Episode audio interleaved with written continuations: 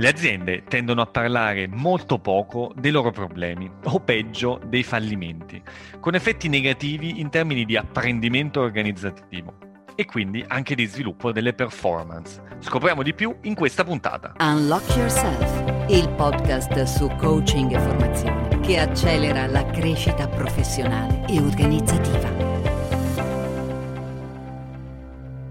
Benvenuti a tutti in Unlock Yourself. Io sono il vostro host, Luigi, e questo è il podcast di Bonsei sulla crescita personale e organizzativa.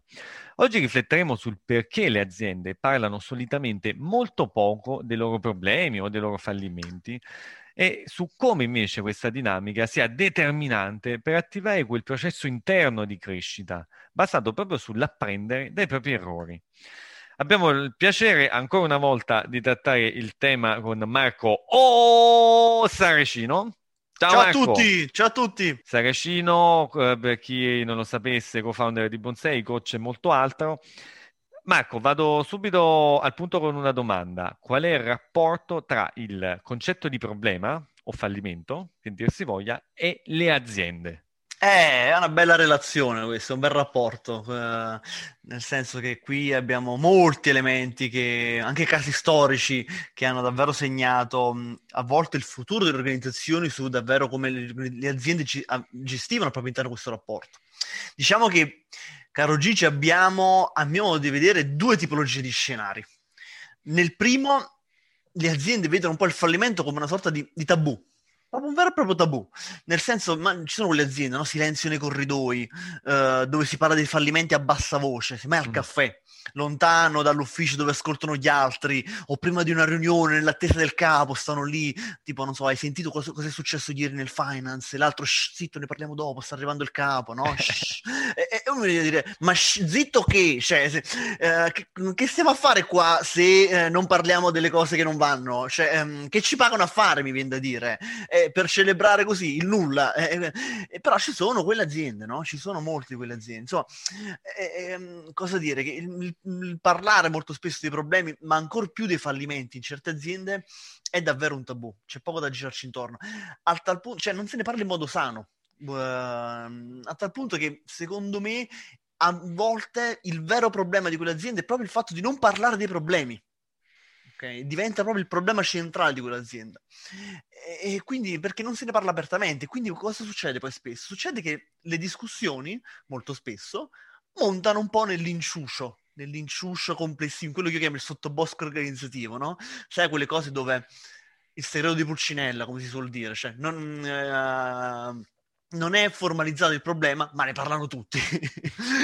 Però in, in modo non sano, questo sh- collettivo, questo vociare.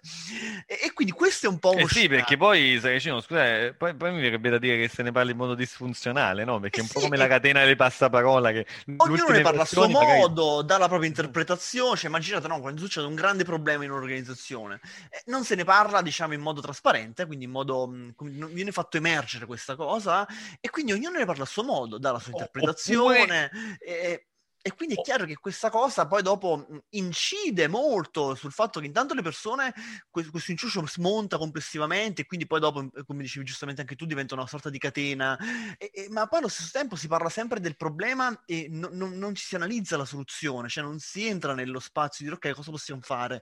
Quindi ma tu su questo, Saracino, intendi, si parla su, eh, soprattutto del problema, non della soluzione, perché comunque stando sul problema ah, in, nella, nelle dinamiche organizzative l'ottica prevalente iniziale e capire chi è il colpevole, e quindi sto sul problema e poi me... e questo magari, diciamo, una zavorra invece nell'osservare senza giudizio quello che è accaduto e quindi provare a capire cosa abbiamo imparato, insomma, cosa anche sì sì sì assolutamente, anche quello, diciamo, il grande tema, il tema centrale è, uh... dove, come c'è un detto, se non sbaglio, che nelle riunioni dove no, nessuno parla dell'elefante nella stanza, no? Tutti lo vedono ma nessuno ne parla, e, e, e quindi cioè, nessuno ne parla in modo, come dire, mh, non dico formalizzato, ma in modo diretto, certo. È perché è chiaro che se invece quella, se, se un'azienda ha un problema e quindi quel mh, oppure fallisce in un, certo, in un certo ambito e quello diventa un argomento di discussione diretto, trasparente, guidato, è chiaro che possiamo trarre molto valore da quegli elementi lì. E altri, altrimenti no, eh, si sta lì, ognuno dà la propria interpretazione, come dicevo, quindi si resta in questa, in questa fase, tra virgolette, in questo mare magnum di, uh, di vociare, insomma, di, di inciucio collettivo lo chiamerei, dà proprio il, se- il senso, secondo me. E, e questa è una tipologia, diciamo, di, di scenario, ok? Tornando un po' alla relazione Tra, uh, tra fallimento, barra errori e, e azienda. Dall'altra parte invece abbiamo un po', mh, per certi aspetti, un'altra tipologia, un'altra tipologia di aziende. Questi mi viene a dire che si sentono anche un po' più fighe, cioè un po' più cool rispetto alle prime. Sono, sono quelle che dicono di noi celebriamo i fallimenti. Ok, sì, eh, Gigi, ho capito bene, cioè, ci, ci sono una sorta di aziende che fanno, no, sì, noi celebriamo i, fan, i fallimenti. Ma detto... su questo poi c'è anche qualche esempio da farci, così capiamo meglio?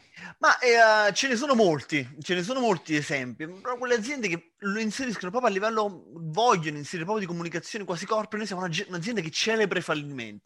È, è una sorta, secondo me, proprio di movimento, mi viene a dire una sorta di manierismo organizzativo, no? Frutto un po', di, dipende da quell'influenza, diciamo, del mondo startuparo, agile e quant'altro, e dicono no, noi celebriamo i fallimenti. Ma celebriamo... noi siamo falliti e ne andiamo fieri, eh, o almeno cioè... siamo stati falliti, ecco. Sì, eh, però se intesa così, cioè celebrare i fallimenti, la domanda è ma che cavolo significa? Cioè non significa sì, nulla celebrare i fallimenti, cioè, io fallisco e celebro il fallimento. No, semmai io devo celebrare l'apprendimento che ho tratto dal fallimento.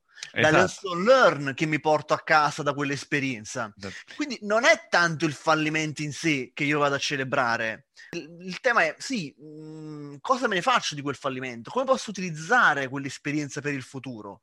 Perché Gigi, se fallisco e non capisco il perché, fallisco due volte, secondo me. È chiaro, chiaro.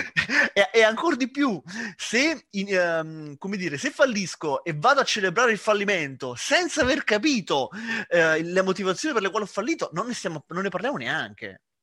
Direi eh, che sono piuttosto stupidotto, per usare un termine politico corretto nel, nel podcast, prima che questo podcast prenderà una piega più, più pe- peggiore in termini di slang. No, però sì, anche io, cioè quando prima dicevo no, ehm, eh, celebriamo il fatto che siamo stati falliti, anche lì eh, nel dirlo mi sono reso conto c'è anche un errore semantico, perché poi mi riferisco a me come persona, mentre tu dici ehm, proviamo a capire le circostanze, la situazione, cosa è successo cosa è e successo? cosa ho imparato, chiaramente. Cosa è successo? Come mi ha cambiato, ecco. Assolutamente sì, quindi è importante celebrare non i fallimenti, ma gli apprendimenti che traiamo dai fallimenti. Quindi è importante anche molto spesso la comunicazione, cioè come...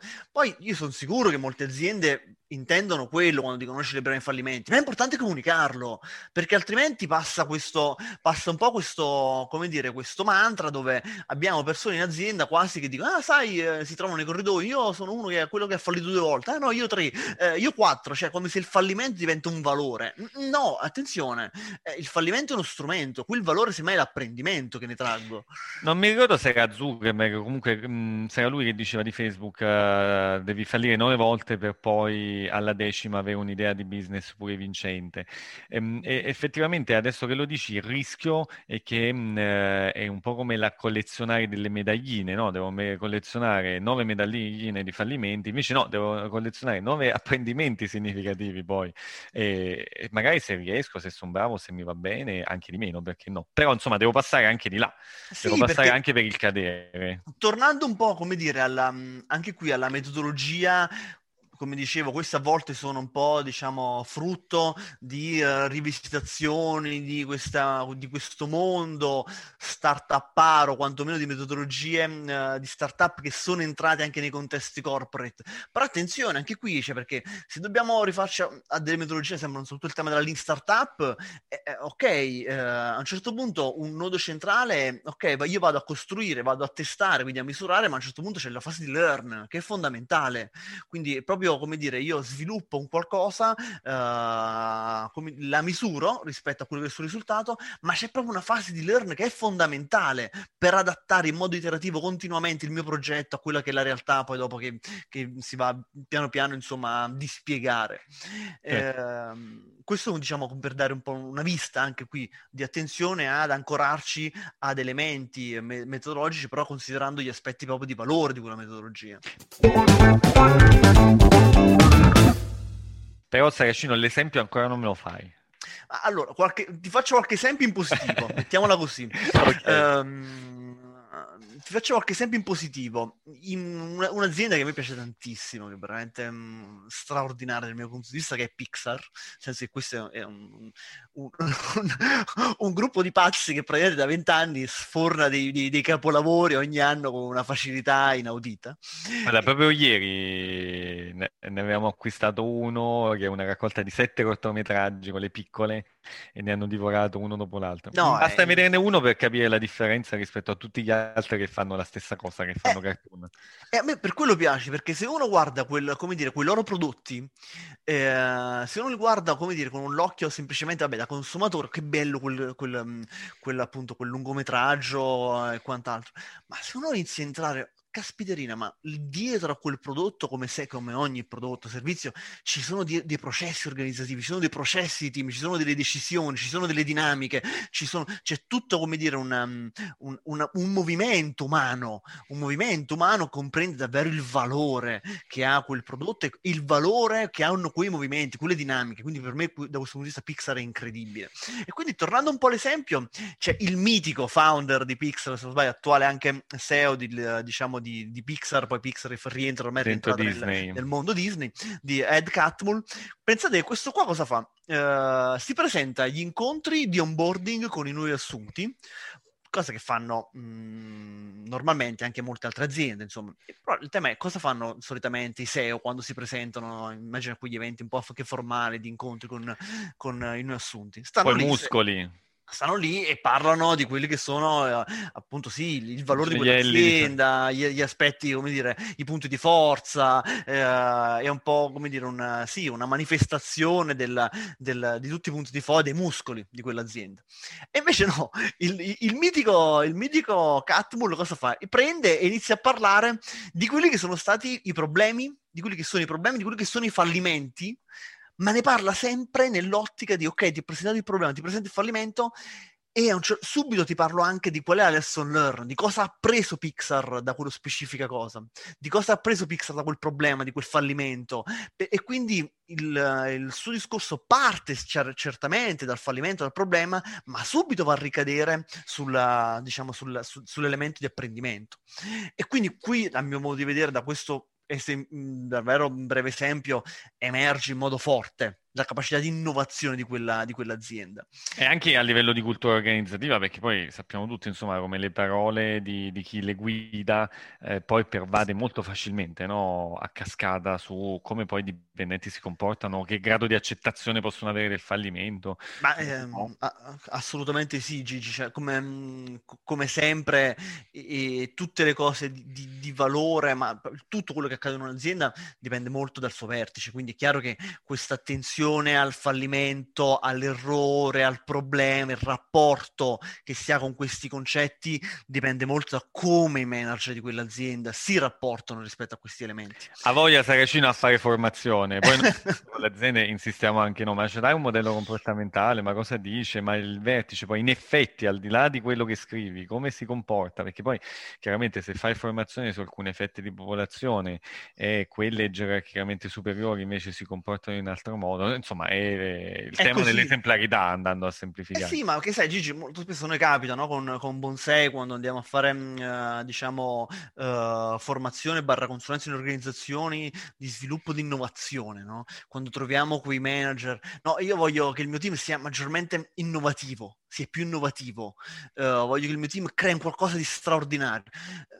E, e noi poi, come dici, ci guardiamo, ok, vabbè, eh, poi è chiaro nomi. Che lì siamo nella dinamica. e, e, però la prima domanda è, sì, ok, ma se partiamo così, ehm, certo. qual, qual è il tuo rapporto con l'innovazione? E quindi gli chiediamo, e subito dopo la domanda è, qual è il tuo rapporto con l'errore? È certo, qual è, è il tuo rapporto col, col fallimento? Perché poi, come dire, il contraltare dell'innovazione è stare in un mondo di sperimentazione, certo. Quindi relazionarsi continuamente con, con, con quell'errore quando le cose cose non vanno, no, non vanno nel verso giusto. Quindi... Comunque guarda, io mi ci, mi ci trovo molto con quello che dici, sia dal punto di vista personale, nel senso che poi tu mi conosci e anche i nostri ascoltatori un po' ci iniziano a conoscere, così come eh, magari molti clienti che ci ascoltano un po' ritrovano nel nostro modus operandi quello che diciamo. Il fatto poi di chiedere dei feedback, no? Noi chiediamo sempre dei feedback nei lavori che facciamo e poi sai che io insomma sul feedback vado, vado sempre con la mano pesante, anche perché mh, già da tempo insomma non, non, non mi piace tanto il feedback quando me ne vado che fa tutto bene, per cui la domanda in genere con la quale parto è ok, ma ehm, in cosa potrei migliorare, co- co- cos'è che non eh, cos'è che non ha brillato, cos'è invece anche che eh, ha dato fastidio, sarebbe potuto essere stato fatto meglio. Eh, quindi la propensione a volte è avere degli incontri anche eccessivamente politicamente corretti in sede di feedback o non cercarlo il feedback. Quello che mh, suggerisco invece è di ricercarlo il più possibile, di ricercarlo a partire dagli aspetti di miglioramento, perché un feedback tutto positivo è un feedback che è quasi inutile, cioè alimenterà il nostro narcisismo, il nostro ego, può avere effetto quando ad esempio migliora un po' l'automotivazione, se è carente, ma ecco, poi, poi cresci invece sui feedback ben piazzati. Questo non vuol dire che devono essere feedback duri o aggressivi, però su dei feedback ehm, che ti fanno vedere te stesso anche in modo diverso, ehm, e poi che non è detto che siano anche veri, cioè scolpiti sulla pietra, però intanto tu li accetti, li prendi, eh, sai che queste altre persone hanno quella vista di te eh, che potrebbe migliorare da quel punto di vista, e poi magari se li fai tuoi effettivamente intraprendi un percorso di crescita.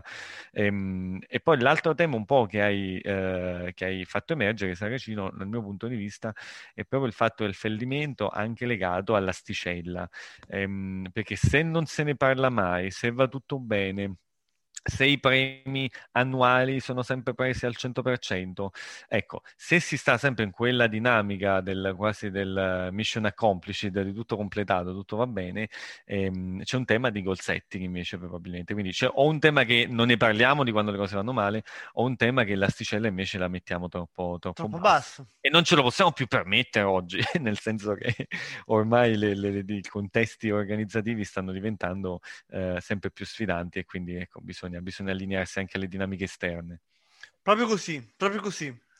Quindi, mh, come dire, come battuta finale ti direi, tornando al tema del fallimento, va bene fallire, ma eh, parliamo con gli altri del nostro fallimento e soprattutto capiamo perché, apprendiamo da quel fallimento. Insomma, questa è un po' la... la battuta finale, caro Gigi, di questa, un po' di questa puntata. Grazie Saracino, la reason why dei nostri fallimenti, scriveteceli se volete, uh, fateci degli esempi di occasioni nelle quali avete fallito, ma soprattutto avete imparato cose significative per voi. Sapete che i nostri riferimenti stanno nella descrizione del podcast, così come magari segnalate questa puntata a una persona per la quale credete possa essere utile ascoltare questi concetti legati appunto al tema del fallimento e dell'apprendimento del fallimento che abbiamo trattato oggi. Eh, segnalate se volete l'intero podcast a amici, colleghi, eh, nonne, nonni, figli, chiunque insomma voi vogliate, insomma il tema della crescita credo sia trasversale e quindi possa interessare più persone. E, e da parte mia un saluto e alla prossima settimana. Buon, buon apprendimento dai fallimenti.